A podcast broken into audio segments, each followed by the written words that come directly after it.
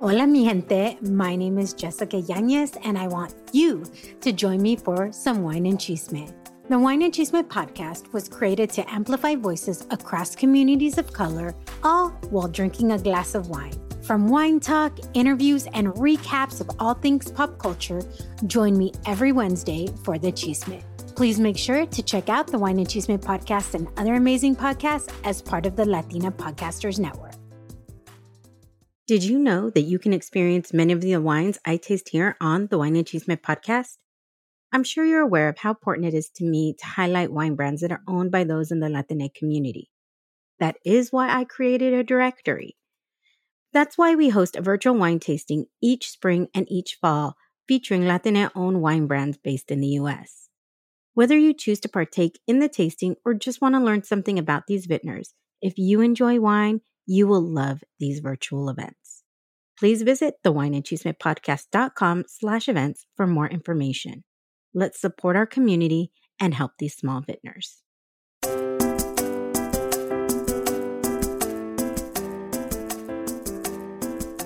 Hola, hola, mi gente.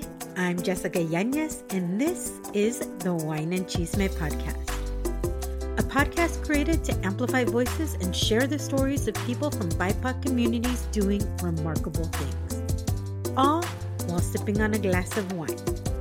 So, welcome to your new Wednesday.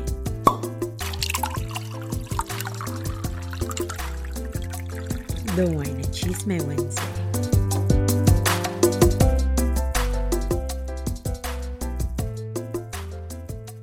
Hola, hola, everybody. Yay. Hi, Leticia. How are you? Hi. Good. so today I have Leticia Amaya with me. Leticia, this is your first podcast ever.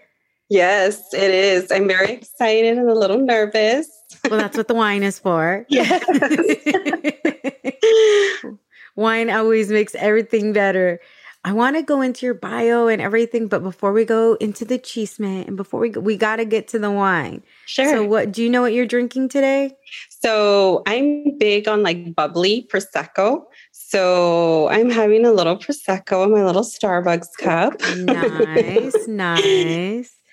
I am having some Chardonnay, and normally people like if you people have listened to me, they know I'm not a, the biggest Chardonnay fan, but I'm not big on the buttery Chardonnays there are a lot of Chardonnays that aren't necessarily really buttery, especially if they're not aged in oak barrels. If they're done in steel barrels, they tend to be a little bit more citrusy, a little bit more light and refreshing. Ooh.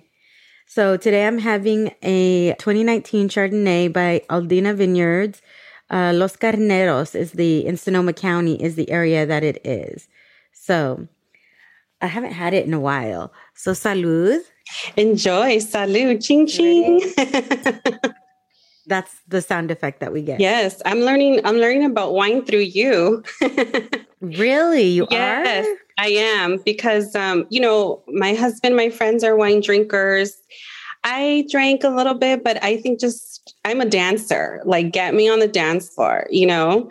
So, over time, I think as I've gotten older, I've enjoyed like my little glass of wine. And then when you started with your Wine and Chisme, you were doing like all these Latinx owner owned vineyards. I was like, wow, okay. So, I, I haven't done it yet, but I want to do one of your, um, tastings where they mail the you know sets out to the clients and we do a tasting online so i'm all with that oh that's so awesome thank you so much so now that people are kind of not that it's totally back to normal life but we're getting there mm-hmm. i decided instead of doing it every month we're going to do it twice a year so three okay. months in the spring three months in the fall so in the spring it'll be march april may that we do mm-hmm. tastings mm-hmm. in the fall it's September, October, November. So we'll have one for November. Great.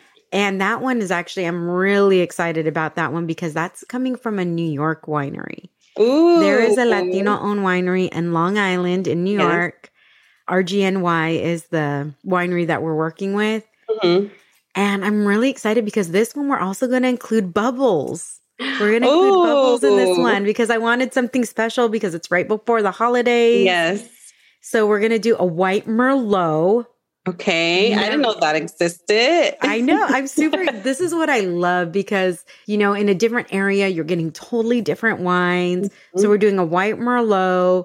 I think we're doing a red blend, and I think we're doing a sparkling rosé. I think that's what we're doing. All right. I'll have to check it out. Look out for the postings on Instagram. Yes, that will be coming very, very soon. But I'm so excited about this particular tasting because we, like I said, we're including bubbles. We've not included bubbles as part of our tastings Yay. before. And they're from New York because a majority of the Latino wineries are based out of California, like 90% of them. Yes. And you have like a little, you have one in Texas, you have Mhm. one in New York, you Mhm. have some in Oregon, and then you have one in Washington, but it's mostly concentrated in California. Yeah. So, you know, if we get these opportunities, I want to jump at them Definitely. and share how are these different types of wines. Like you said, you've never heard of a white Merlot. And I'm like, Mhm. this is when I love getting completely different wines, right? Mhm. I want us to try Gamay. I want us to try like there's so many different um a white Bordeaux that I've tasted white Bordeaux's. They're really good. Well, the ones I've tasted.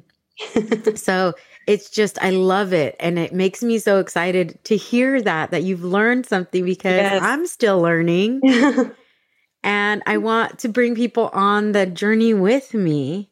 So I think I think it's great. I'm definitely looking forward to it. I'm thinking I took another drink. This is very like mm, so that's a little citrusy, a little peachy, a little oh, it's just so good. It's like perfect. And I just didn't pour myself too too much today cuz like I said, I decided that we're doing this on a Saturday, so I decided I'm going to be a potato today. Yes. That's okay. Well, let me go into your bio so we can get into the chisme because it was Sure. it's real as I was reading it, I was very intrigued and interested. You are the first out of 9 children to attend college and earn a graduate degree. Yes. And you grew up in Watts, which we are going to get to because I'm very like curious about that. Uh, you're a New York City, City educator with over 15 years of experience looking to change the world one child at a time. yes. You specialize in teaching, reading intervention, and working with bilingual children. You are passionate about anything about literacy and providing parents with the tools they need to support their children at home. Yes. You have a son, you're married, you have a son, Mhm. but you also stated since having your son, you started blogging and writing about everything education and parenting related. You recently transitioned from New York back to California. Yes. Back to my roots. Yes, and you're working on tw- uh, you're working towards launching your tutoring business and working at local at a local school. So I love you say you're also focusing on the career mom and what does that look like during COVID. You're also focusing on teaching about race and equity to elementary children. I love all of that. I think Thank that's, you. all of those things are so so important and need to continue to be spoken about. The first thing I want to talk to is I love hearing about the area, like all of the different areas that people grow up in and how that affects their views of their world and their Latinidad and, you know, kind of everything that goes with that. How Mhm. was it growing up as a Mexican American in Watts? I know, I know. So I was kind of like in this middle area. Like Watts was right next to us, and you had Compton on the other side. We were kind of like on this border little city, like crossing the train tracks to South Gate, right? So, I Like mean, Paramount is right there too, right? Paramount's not too far, right? So growing up, my elementary school was great. I went to a really good elementary school where teachers really took an interest in the children. Like they were super dedicated. You know, I had friends from all over. They weren't just Mexican, they were African American. Some of them were Caribbean. And so I really kind of had this mix of friends and looking back on like my styles and even like my hair you can definitely see the like urban influence you know like the baggy pants and you know my hair is wavy and so i would definitely like do up the waves and Yeah. things like you remember that like the baggy pants with the belt and then your little crop tops, right? Yes, I have pictures like that. And, you know, I grew up, I'm going to age myself here, but like I grew up in like the Kris Kross era and, you know, Same, same. yes. And so, you know, that was the style back then. I love when people grow up in areas that are really diverse because Right. I feel like it completely, everywhere we grow up starts having an effect on their view of the world. Yes. So when you have a view, like people tend to be afraid of the things that they don't know, right? That they don't Mhm. understand. So Mhm. if you're even a Latino community, if you only grow up in a Latino community, don't really hang out with anybody else, or you grown up in a very white community or anything else, when you don't have experiences with people from other cultures, it definitely skews your view of the world. Yes. Versus having a diverse, like I always say, I want to be a citizen of the world. I want to travel. When I do travel, I don't want to just go to the touristy areas. Like, show me the real, right? Like the show real, me real. locals. Yeah. Yes. Show me the locals. I want to do the things the locals do. And I feel like growing up in school, I just I had a lot of different friends and I was into a lot of different music. My mom was big on cumbia and salsa and merengue. And so that's what I grew up in in my household. But then at school, it was like hardcore, like hip hop, you know, rap, like two life probably, yeah. like now I cringe, like, oh my God, I can't even believe the things that, you know, Oh what those words mean. I'm almost like embarrassed because I used to like blast that music. No, I agree. I was like a, I love New Kids on the Block and I love Yes. Menudo. You know what I mean? That's how I was. I was like, give me both of those. I, you know, who did not, if you knew Menudo, how did you not love them, right? They exactly. like- exactly. It was very much growing up. and New Edition, of course. New edition, of course. Oh my gosh. So I want to go back to something you said when you're like, you grew up in a really, in a, a good school area. Were you someone who valued your education as a young child or was that something that you grew into? Because I feel like people are either one of two ways. They either, or three ways. You either value it very, very young Mhm. and then you continue that or you don't really value it you don't you're just kind of like eh whatever until you hit a certain point and then you're like oh wait crap and obviously there's more ways to be so i apologize for just saying two but at least the, most of the people i know are of those two mindsets most of the people. My family may not be included. My extended family may not be included in that. Um, you know, I think that I think it's something that I grew up just knowing. I think, you know, my mom had a second, third grade education. She was a migrant farm worker. She worked in the factories as well. And, you know, she came from, you know, her mom did the same. My grandfather was too, but eventually he, uh, you know, he joined the military and is a, a World War II veteran. But at a very young age, even though my mom didn't have like the skills or the background, it was like school's really important. Education is really important. And so somewhere along the way, I think that just kind of became ingrained in my head. And so yes, I grew up in, you know, South Central Watts area. The elementary was one of those elementaries that was, you know, it was a good performing elementary, was our local elementary. I did go to a tough middle school and high school that was the my middle school and high school were like in Compton, like in the hood, like shootings, you know, like the whole nine yards. But, you know, I'm very nerdy. Like I love books, I love to learn. And I would read with my mom. But again, like my mom wasn't, you know, she wasn't very literate in that sense. And so um, I would read to her versus her reading to me. But she knew enough to know that, like, hey, life has been tough for her. She's like, learn for me and, you know, get an education. Um, and she knew that education could not only just help me, you know, career wise, but it also opened up a lot of doors for me as far as life experiences, as far as growth, as far as becoming my own person, like individualism.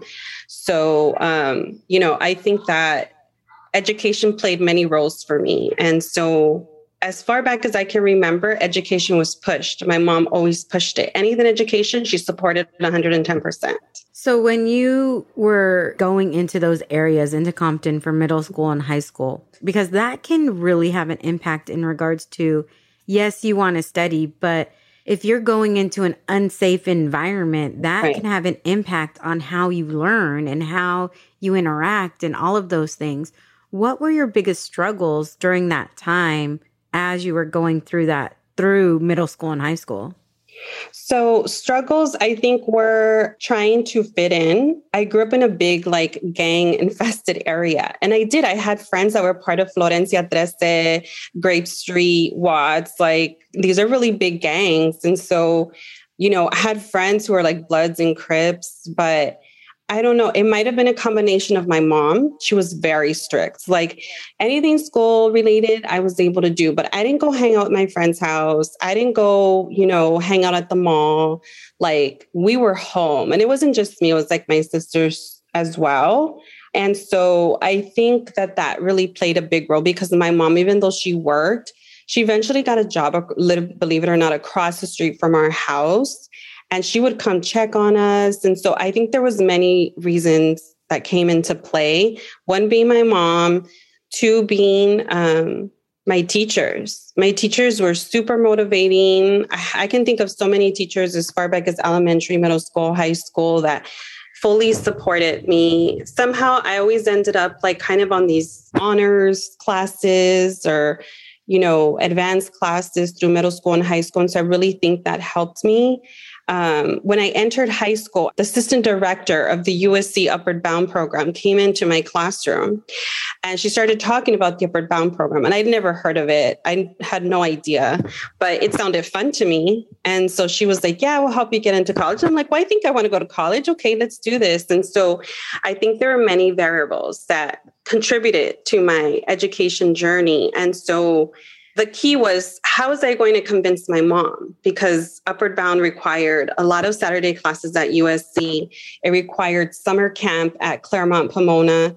And I wasn't even allowed to go across the street by myself because we didn't live in the best neighborhood. So the director came to my school personally and the assistant director and spoke to my mom. And they were like, This is what's going to happen. This is what this program's about. Here's the day of the orientation. Please come. Please bring your daughter. And she did it. She did. We went and she's like, okay, this sounds good. And that was kind of like where everything took off for me because with the Upward Bound program, I went to my first performance. I saw Phantom of the Opera.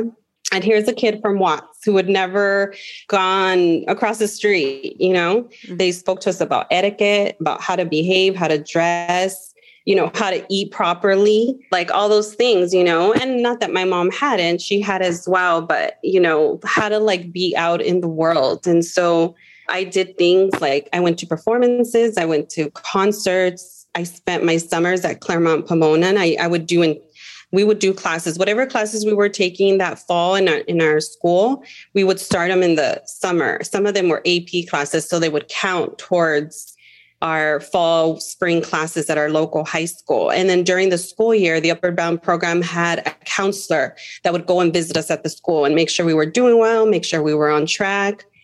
And it just took off from there. That is a long drive from yes. Watts to Pomona. That yes. is not, it cracks me up that Pomona is like technically LA County, but it's like right on the border of San Bernardino County. Yeah. Yeah because I have family that lives in Chino, which is right there. Mm-hmm. You know, mm-hmm. so it always just cracks me up that it's like LA because that's where the LA County Fair is in Pomona. Right. but it's really like not LA, LA. Not at all. It cracks me up. I'm like, yeah, that's a really long way. I was part of Avid in high school and same idea, right? Yeah, same idea. Yes except everything was done at the school. So it was you instead of having two electives, you would have one elective because mm-hmm. Avid would become one of your electives. Yes. And we would have tutoring in that class. We would have mm-hmm. how to take your SATs and PSATs mm-hmm. and have practice ones all the time and visit colleges. Yes.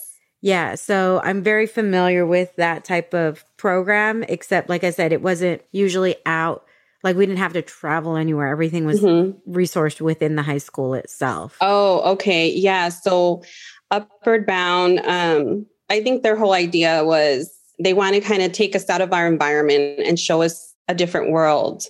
So you know, I think taking us to the Claremont colleges was that because it is a whole other world. Yeah. Out well, there. I think especially in your particular instance, for sure, right? Because you want kids to see, like we were talking earlier, you can be a very much a product of your environment. And mm-hmm. if you mm-hmm. don't see anything else, it's hard to see anything else. It's hard to envision anything else. Mm-hmm. I did not, I grew up in the suburbs of San Diego. Mm-hmm. So it was very, very different. Mm-hmm. And I think that's, you know, but still, there's still limited things that you we even saw at that point.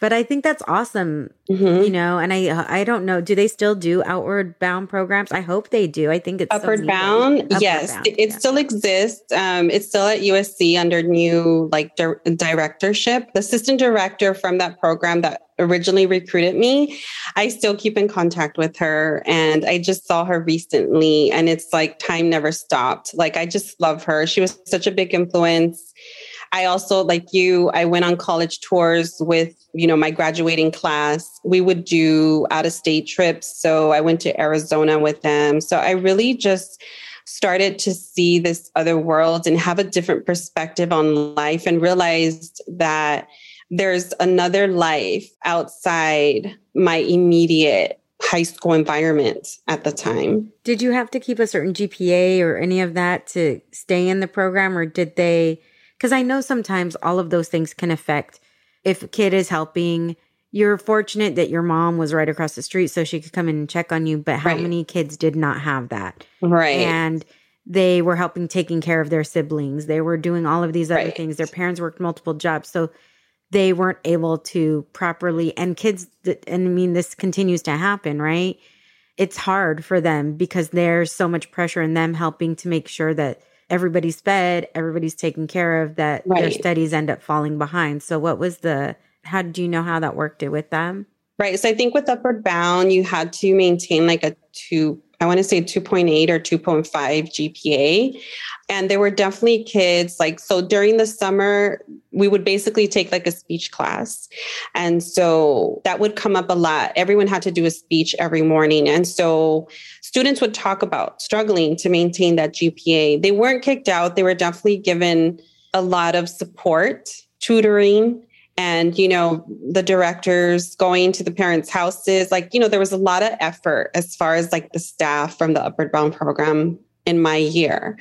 I can't think of anyone who was taken out of the program. I think they did everything they could to keep them in there. And some of these kids were in gangs.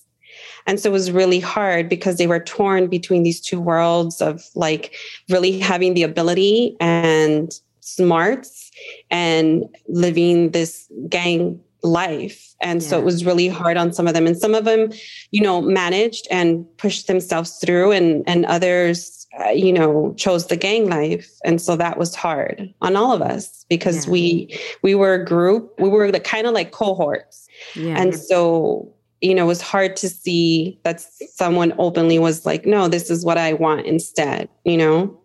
But overall, I would say the program was really supportive. It wasn't like you don't have a 2.8, you're out. It wasn't like that. Yeah. yeah. And I hope it's still not like that. It does exist.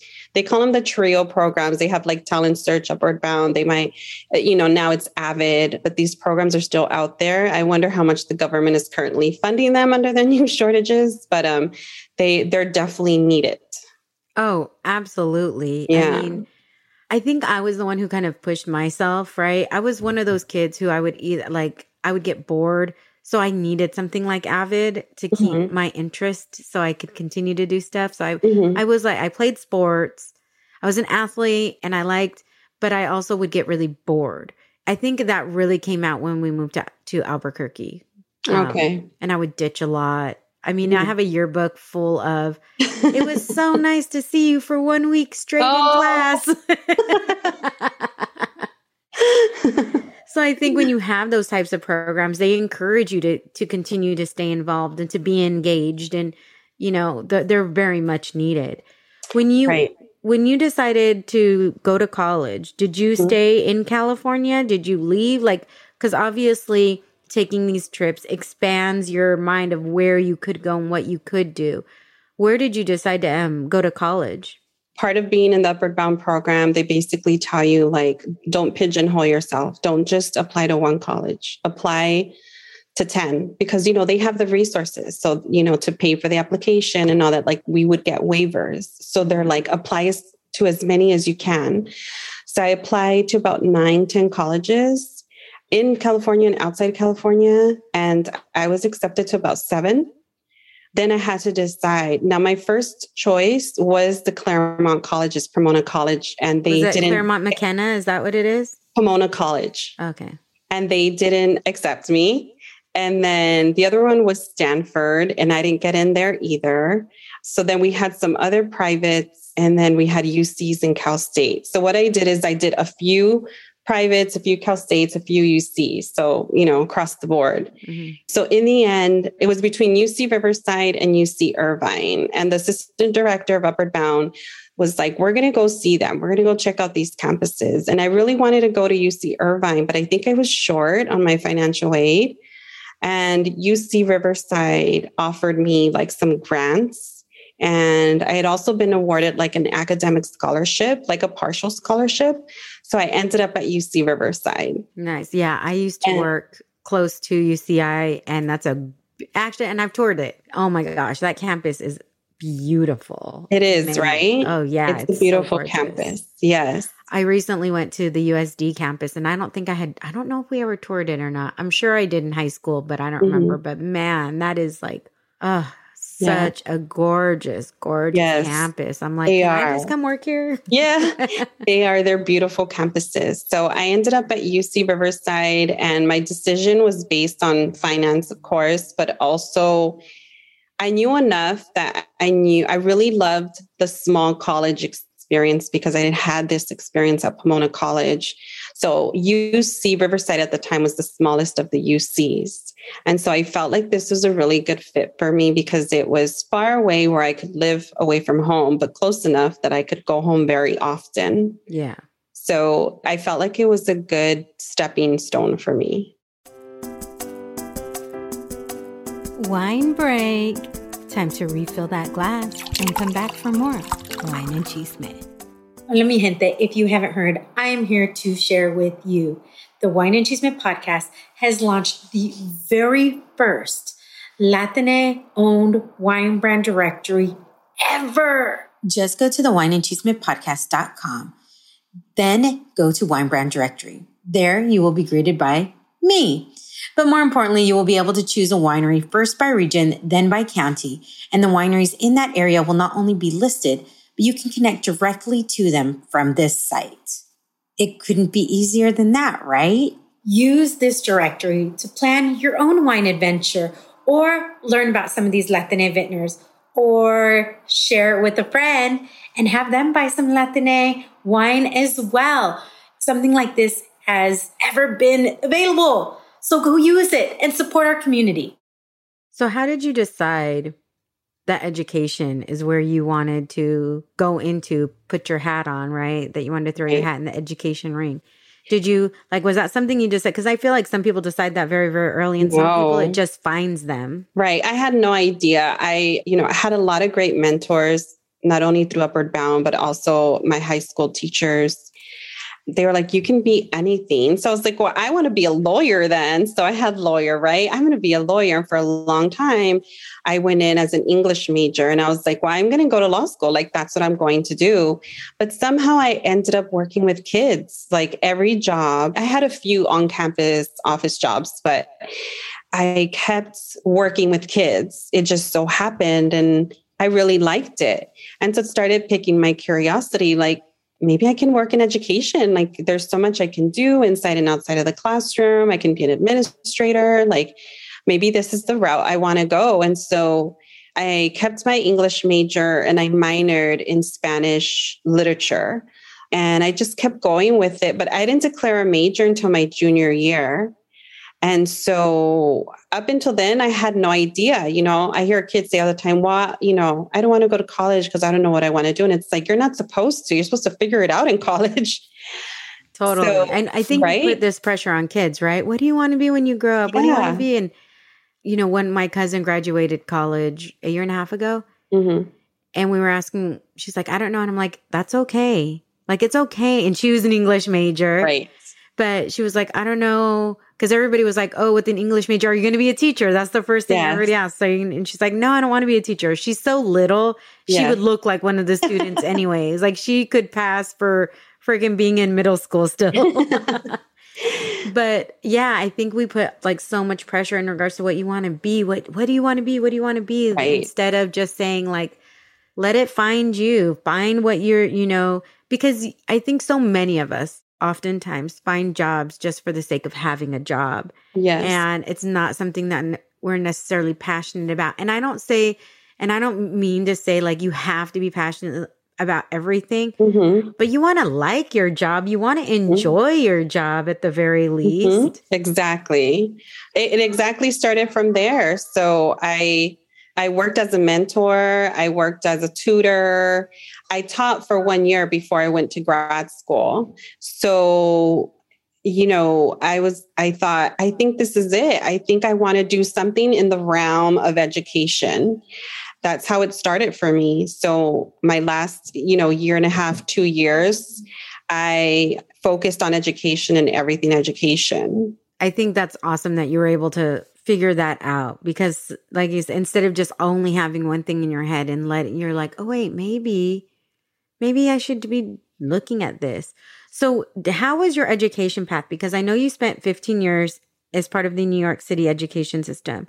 Mm-hmm. Did you go through a traditional teacher to administrator path, or did you decide you really wanted to go into administration? And how did you go from Riverside to New York City? Because that's a big, I mean, that's a, I don't think people understand. Like, even though she grew up in Watts, right? Talk about culture shock going from Watts, Watts to Riverside to New York City. How the heck yes. does that happen? Yes, I know. Okay, so I'll tell you how it happens. So there was a friend of mine, a friend I had at the time at UC Riverside, and we were graduating at the same time. And we literally went to the books to the um, to the student library. And you know at the time you go and you research the top colleges whatever in you know the bookshelf and so we went and grabbed the book, and it was like, what is it? US News, top colleges, whatever. And we started flipping through, and we're like, what graduate school do we want to go to? Do we want to go local? So kind of started off with like a friend that I knew at the time. And then we're like, let's go to the top education school. Let's see what happens. Like, why not? So, fast forward, I decided to take a gap year and she went ahead. And I took a gap year and I worked and just kind of like, you know, taking a breather. And I applied to Teachers College. And I was also applying to like Pomona College has a great education program. So I was like, I'm going to get into Pomona graduate now. They're going to take me. And I applied to Azusa Pacific. So I was pr- applying locally but I, I did early admission at teachers college and they accepted me. And so i wasn't even done with the other applications and i was like i'm not even finishing. Like i'm going. So teachers college is in new york? Teachers college right. It's part of columbia university. Okay okay. So so right. So i applied to columbia. And so um once they accepted me it wasn't even like a hesitation. It was like i'm going. This is it you know I'm sure you have this experience. Um, as much as your mom tells you, like, go out, spread your wings, expose yourself. But then once you do it, like, how dare you? Why are you leaving me? Yeah. exactly. Like, how dare you live your life? No, that's so funny because for there was a moment in time, there was like mm, almost two years where none of us lived in California. I'm the yes. oldest of three. Okay. And I was living in Texas my middle sister and her husband and the kids live in Oregon. And then my youngest sister went to an accelerated program for nursing in Oklahoma City. Which oh. we were oh. that made that which was cool for me because we were only like three hours away. Yes. But that program was like 20 months. And so I remember my mom calling, you know, I was talking to my mom on the phone one day and she's like, You guys have all left me. It's just me and your dad here with Uncle Paul and blah blah blah. And I had to tell her, that's a good thing, mom. Like, think about it. You have raised three strong women that yes. we feel like we can leave, that we don't have to be so close all the time, that you have left, but totally like that whole exactly. you be independent, be this, yes. be that, but you left me. Yes. like, how dare you? You know, she never quite directly said it, of course, but you know, you get the vibe of like, yeah what you know why do you you know it was a little bit discouraging. It was kind of like why why do you have to get education there? You can get the same education you know i thought you wanted to go to pomona college. So that's how i ended up in new york. I applied to teachers college at columbia university and i thought oh my god this is amazing. Like this is a chance of a lifetime, right? Like you're only in your 20s once and like this is it. so how was that? Was that just complete like when you moved? Cuz obviously you loved it because you've lived there for a long time. Right. And I think I haven't visited in so long and I do love New York. I am wimpy though, girl. I am a wimpy San Diegan and I cannot handle that cold. Like literally that would always be the thing that would prevent me from moving to New York or Chicago. Like I love these cities. Mhm. Is I'm wimpy. I'm a wimpy San Diegan and I can't handle that cold. Like I know, just that girl. whole thing. I know. I've never gotten over the winters till this day. Like I hate everybody who knows me in New York. I don't go out in the winter. Don't ask me to go out. Don't ask me to meet up and have dinner. Like no, because it's it's like you know you're like Pillsbury Doughboy. You know you're like in your boots and your big puffy coat and you're Yeah. like there's not you're not looking cute. You're just like walking like this in the you know in the snow in the blizzard. so Do you remember the little kid in um, A Christmas Story, the little Yes. brother? yeah. exactly. Exactly. So when I first got accepted, I was super excited and I thought this is an amazing opportunity. But then as it got nearer, I did start, I was scared. I was definitely scared. I can't say I wasn't. My mom had a lot of talks with me. I cried with her a lot, and I appreciate that 110% because she never discouraged me from going. It was more like, this is your opportunity, take it, you know? And, you know, there were many reasons why I didn't go. It was fear of the unknown, being by myself. My mom didn't know at the time, but I didn't have housing. And so I had nowhere to live. And so I had, you know, maybe $3,000 in my bank account. And had no idea because I was on like hundred and something waiting list. Um, and I was dating someone at the, time. And so I think I felt bad for leaving, but he was like, no, you should go. Like, this is amazing. And, you know, he was a great guy. So I think that Good, because if he didn't, I'm like red flag, red flag, red flag. Yes, no, he was wonderful. And he, you know, he was also on his path, career path as well. Um, and so I think that it was hard for him, but he also understood and thought, no, like you have to do this. So so I did. I made it there and I actually contacted that person that I knew from undergrad. And I stayed in, she, she was living in the dorms and I stayed on her dorm floor on a mattress for two weeks. I was literally knocking on the housing department's door every day. Is there a dorm available? Is there a dorm available? And the secretary of like the housing director, I think she felt empathy for me and she somehow moved me up the list. And two weeks later, I had a dorm. Oh my God. Yes, I had no idea what I was going to do because back then you don't have Craigslist. So I was literally going through the local paper, like, where am I going to live? Is it going to be roach infested? Like, what is the deal? Yeah. So it was first times for everything. I definitely was nervous. I cried the entire flight to New York, the entire flight. And this nice man was next to me and he was like, It's going to be okay. so thank you to that nice man if he's listening. but fast forward, once I was there, you know, it's been such an amazing experience. I wouldn't trade it for anything in the world. You're right. It's hard, it's cold, but I learned so much, not only in school, but about myself. I learned about who I am as a person.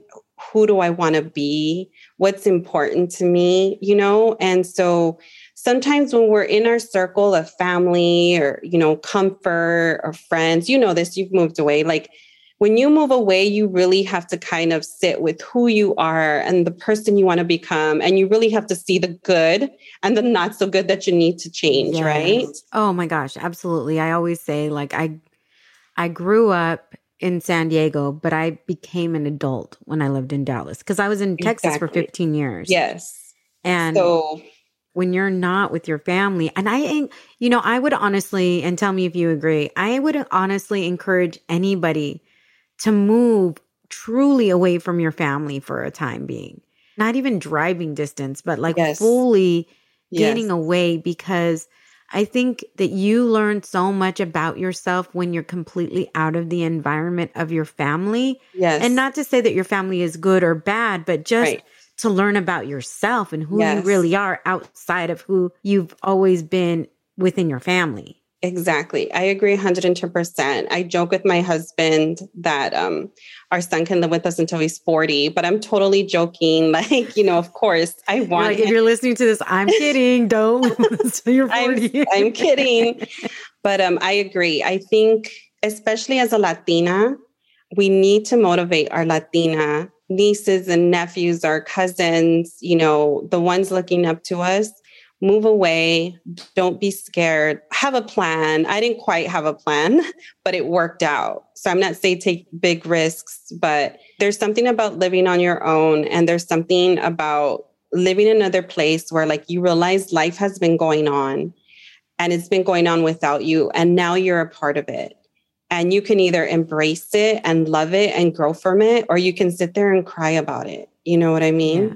And I mean, if you need to cry, cry, but right. you have to figure it out because feeling sorry for yourself is never going to get you anywhere. Right. Right. Because I mean, believe me, I have been through a lot. I've gone through depression, like literal, legit clinical depression. I've gone through depression. I've felt sorry for myself. I've, and I've grown from that. But at the same time, it's like when you're stuck in that moment and you're not getting any help and you're not trying to help yourself, because even yes. if you're in clinical depression, you need help Yes. And if you're not willing to get help, you can never move forward and never heal and never be the person that you are supposed to be. I agree. I agree. The help is there. And we're at a point where, like, for you and I, like, we have the resources. So use them, like, reach out.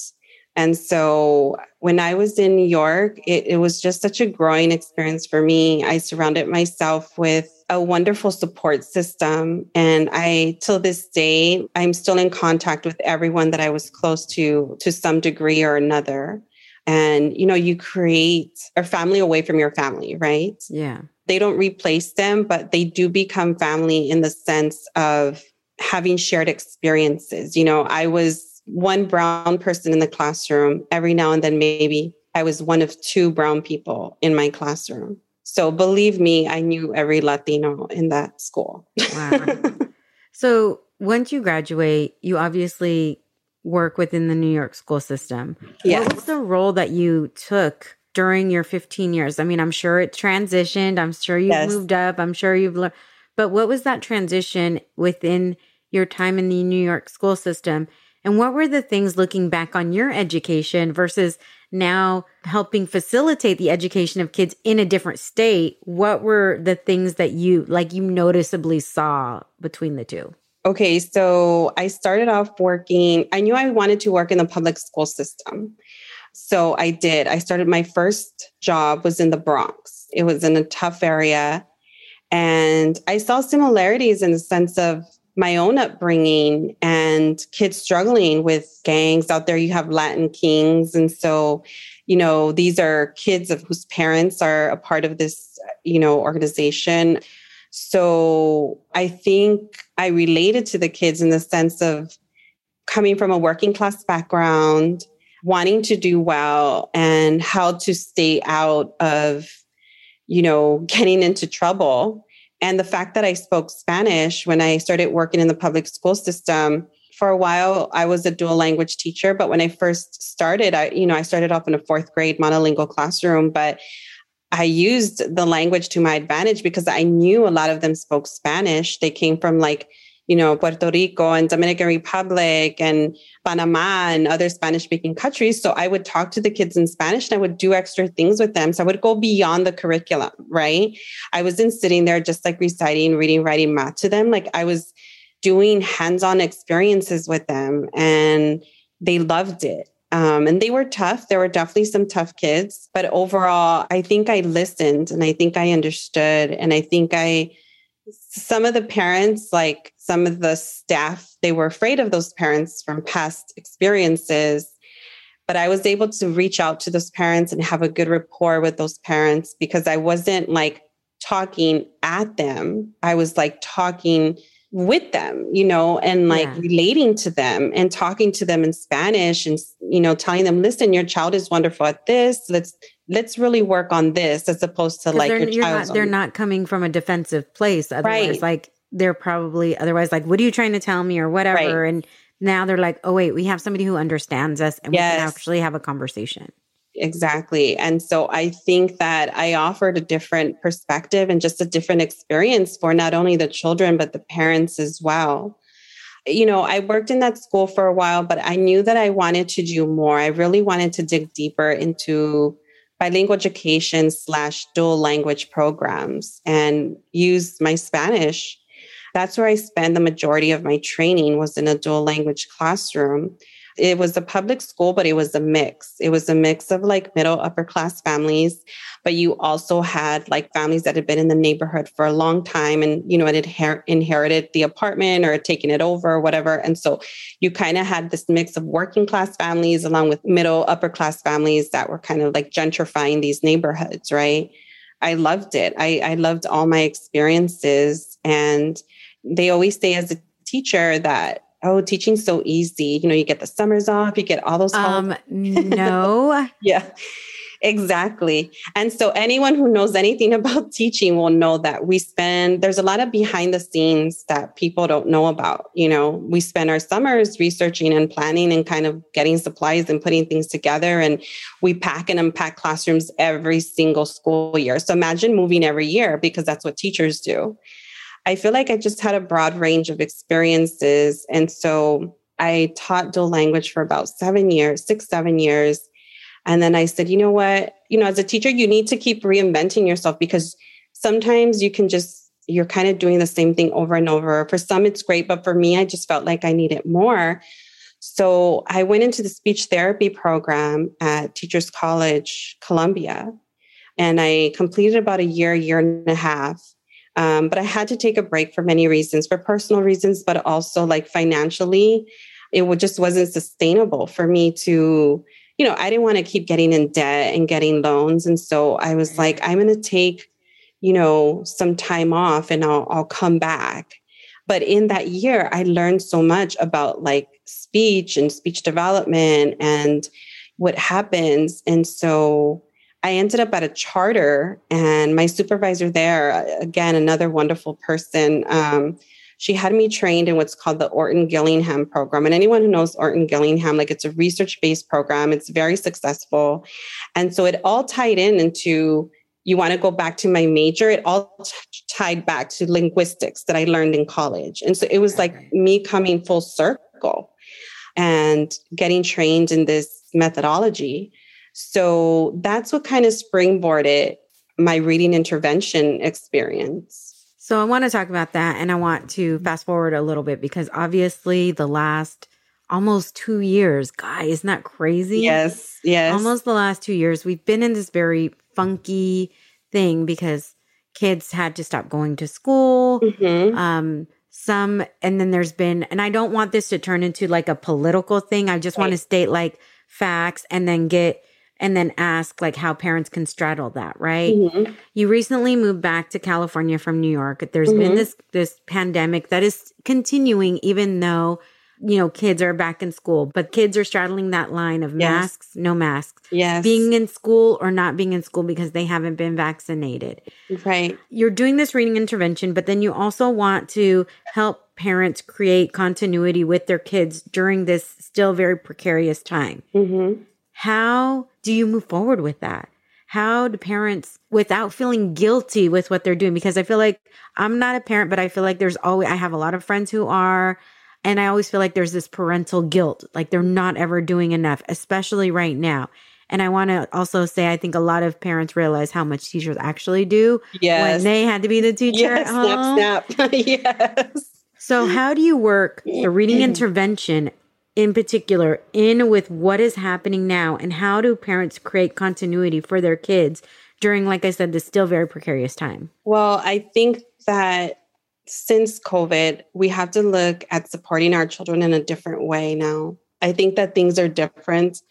And i think that now more than ever parents and educators we need to be very connected. You know like the saying goes it takes a, a tribe you know to to raise a, a little one. And I think parents need to have that consistent connection now with the teacher, whereas opposed to before, depending on the parent, some parents maybe chose to be very hands off, but now you can't. You need to really be asking questions and involved and asking like how can you support your children whether it's reading every day whether it's listening to you know there's spotify has a whole collection of like children's podcasts that's all language and literacy they're wonderful stories and so we need to think about how to expose our children to language and literacy in different ways because of the pandemic. Before, you might take them to a music class or, you know, they're hanging out with the tias or whatever the case may be. But now, because of the pandemic, like we can't always do that. Mm-hmm. And so, how do we support our children? Continue with books. Again, Spotify has that podcast for children, Spanish or English radio, like all of those provide opportunities for children to develop their literacy slash language skills, music. I think it's almost like a throwback to when we grew up, right? Yes. Your parents having to to be involved in everything. Yes. And then there became this very weird time and I don't know if it still I'm sure it does still happen and I hope it doesn't where if the teacher would call the parent like if my teacher called my parent, my parents would not believe me. Right. they would ask what happened, right? Yes but they knew me well enough to know what they're not going to automatically be like, Jay wouldn't do that, not RJ. They'd be like, what did you do? right. and I feel like kind of parents got a little bit of that during the pandemic yes. when they're like, oh shit, maybe my child isn't the most perfect angel right. ever that walked this earth. yes. Yes, you really get a different perspective because listen, teachers are with children six to eight hours during the day, depending on the school day. And their so, most energetic part of the day. Yes. And so what parents are seeing is like, yeah, welcome to my world. This is what happens. What do you think happens at school when they're like, my child's not staying still. They're jumping around and they're doing like, yeah, that's exactly what they do at school. And so, you know, for me, when I was going through the whole Zoom experience and online experience, um, you know, I would tell parents, listen, because you're you're teaching and being your son's teacher at the same time, right? Yes, yes. Teachers, oh my god, yeah. you guys. so um, I would tell parents, listen, if your child needs to do jumping jacks and listen, let them do jumping jacks. If they need to bounce on a bouncy ball, let them bounce. If they need to lay on the floor and listen to the teacher, let them lay on the floor kids listen in different ways. It's not just like sitting at a desk, staring at the teacher. Like that's so antiquated. There's so, you know, there's a whole research behind alternative seating and, and different types of learning. And we don't have to have our kids, you know, sitting still and staring into your eyes. Like that doesn't mean they're paying attention. They could be zoned out and staring at you. Yeah. I know one of the things that you were saying was that you wanted to share your experience as a career mom and how mm-hmm. you do or really don't do it all, right? Like I said, I think there comes a lot of guilt with parents and all of these things that happen. So, and I hate this. I don't, so I'm not going to ask it in this way because I think when you say, how do you balance it all? Because you don't. Right. How do you work through all of the things that you have to do and maintain your sanity? or do you not maintain your sanity? right. And I think it's a little bit of both. I think the message I want to put out there is that moms, like, we're not alone. Like, so many of us are going through the same thing. And it's so important to connect with your local moms, whether it's your vecina, la prima, whoever you feel comfortable with, like don't do it alone. And if you have a tough day, and believe me, we've all had those tough days, kids or no kids, it's okay. And that's so hard because it's easier said, than done. Like when, you know, with kids, like as moms, we put so much pressure on ourselves and we're trying to maintain this career and we're trying to be, you know, the 110% mom. And sometimes like something's going to fall through the cracks, right? And so I really think that it's okay to kind of step back and say, and this is something that I've learned through the pandemic. It's really okay to say, you know what? I've reached my limit today. I need some quiet time. I need a moment. Just kind of step back from it all or say, like, hey, I need the support, whether you reach out to a friend, a spouse, a sibling, a parent, whoever, like, ask for the help that's needed. I think that's the biggest lesson that I've learned through this pandemic of being like a career mom is that you don't have to do it alone and get the support that you need and whatever that looks like for you. Maybe if it's 30 minutes of your child watching TV so you can sit and breathe and have your cafecito, do it. Yeah. I mean, I'm only I'm a dog mom and my dog is laying right here next to me because well, I told you right before. Like I don't have to deal with those problems. And when I leave, I can put him in a crate. You can't do that with a kid. right. exactly. I was listening to the podcast the other day. Um, you had one about kind of like, I don't remember the exact title, but it, it was about like taking care of yourself first, self love. Yeah. And so it really resonated with me because, again, going back to your question, like as career moms, like we really have to take care of ourselves and love ourselves first in whatever form that looks like, right? You know, in, in order to be there for our children and our children need to see that we're not always Wonder Woman. But also, they learn how to take care of themselves by the way they see it. So, children's first, you know, with relationships on how to love and how to love themselves and how to love others and how they should be loved. They all absorb that from what they see around them. Exactly. And whether they're able to work through that, you know, whether good or bad, they're able to use that as an example or use that as that's not the antithesis of what they want, they're still observing it and they're still learning about those things. So, like you said, if you don't love yourself first, what are you teaching your child? You're teaching, you're not showing your child you need to love yourself first.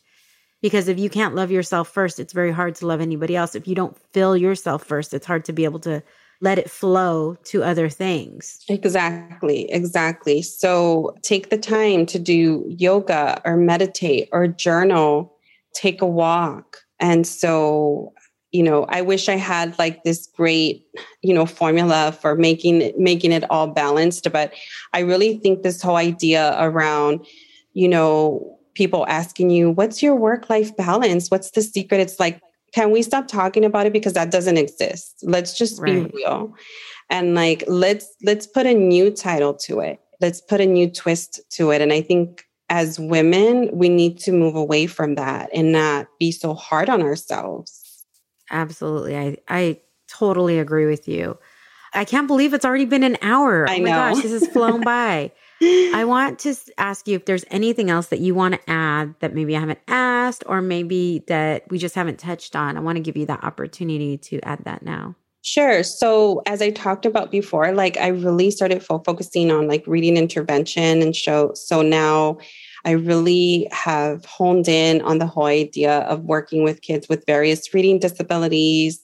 I think it's so important to help children and recognize when these disabilities exist. And so I really have taken like this has become like my new passion. And so recently I launched my own little business of working with kids um, that have various reading disabilities. And, and kids will kind of great. share that, right? Oftentimes, I've seen mm-hmm. where parents don't necessarily listen to their kids when, like, I can't read it or I can't, because they right. don't know necessarily how to vocalize the words are inverted or this or that, or yes. I don't like. So we have, when kids tell us those things, we have to take those things seriously and ask questions. Am I correct? And being able to say, okay, are they being lazy or are they, is there really something here? How can a parent tell the difference? That that's a really good point, Jessica. I hear that a lot. Oh, they're just lazy. I think they can really do it. And so, you know, before we label our children and say, hey, they're being lazy or they could do better or they can try harder, um, why do you always confuse these two words? What do you imagine in your head? So all of these questions just give you more information. So with your reading intervention program, is that something that people can access online as well? Yes. So right now I have my blog still and I have my Instagram page. I have those two as like my main contact places. And so I've been advertising locally and, you know, through word of mouth. And so I've, I've started launching my tutoring business and, and building my clientele. And you do can you can tutor online as well, correct? Yes, I can tutor online as well. Of course, all parents want in person now because they're like, forget that yeah. online stuff. Well, but you never I know. Maybe there's somebody in like Arizona or Nevada or Massachusetts that's like, you know what? I like what I hear, and I don't, you know, you just never know. What is your website and your Instagram? So my website is outside of the sandbox.com. And then my Instagram is Leticia underscore Amaya eight. And so, so you can find my Instagram handle. Yeah. It'll be in the show notes. Everything will be in the show oh, notes great. as well. Okay. Yeah, no, girl. we of course put that all in there because we want people to find you and and not have to search everything. We say it, but then it's everything will be in the show notes. So mm-hmm. Leticia, this hour has flown by. I know. It's been fun. yes. Thank you. I'm so glad I got to know you a little bit more and yeah. got to hear your story yes. and all of the things that you're doing. Welcome back to California. Thank you. Thank you. Where you don't have to bear those crazy winters. Girl, I can't believe how hot it is here. Now I'm complaining on the other side. It is too warm here in LA. well, you know, in San Diego, it's always a good seven to 10 degrees cooler, sometimes even cooler than that. Oh, so, okay. You have but, nice weather. Oh, yeah. I was actually on the phone with my sister earlier, and she lives in Portland and with my four oh. nephews. Her, yeah. So it gets mm-hmm. really cold there. And they're going to be here next week. My sister, my parents are all going to be in San Diego me and my dad are going to celebrate our birthdays together. We've never celebrated our birthdays together, so I'm kind of excited. Happy birthday! Wait, did Thank it pass you. or it's about to come? Up? It's up? about to come. Uh, my birthday is um Dia de los Muertos, November second. oh my goodness! Yeah, so I've always had a special relationship with Dia de los Muertos. So yes, um, but the I was like, oh, it's going to get chilly because then during the day it's going to be like 75 and yes. but in the evenings it gets in the 60s, like mid sometimes low 60s. Mm-hmm. And my nephew is in the background going, "Oh my god, Tia Jade, that's not cold." And I'm like, I am like I was saying you earlier, yes, I'm a wimpy San Diegan. It is cold. I don't even know what the the what you call it is right now and I have a hoodie on. Okay, it's it's pretty cool in in LA today. Yeah, it's 66 here today. So Oh, same for us. Yeah. So it's chilly. This is chilly for us. this is hoodie That's weather. funny. That's so funny. No, the, the, today the weather's nice, but it has been unusually warm here. We're just not quite used to it yet.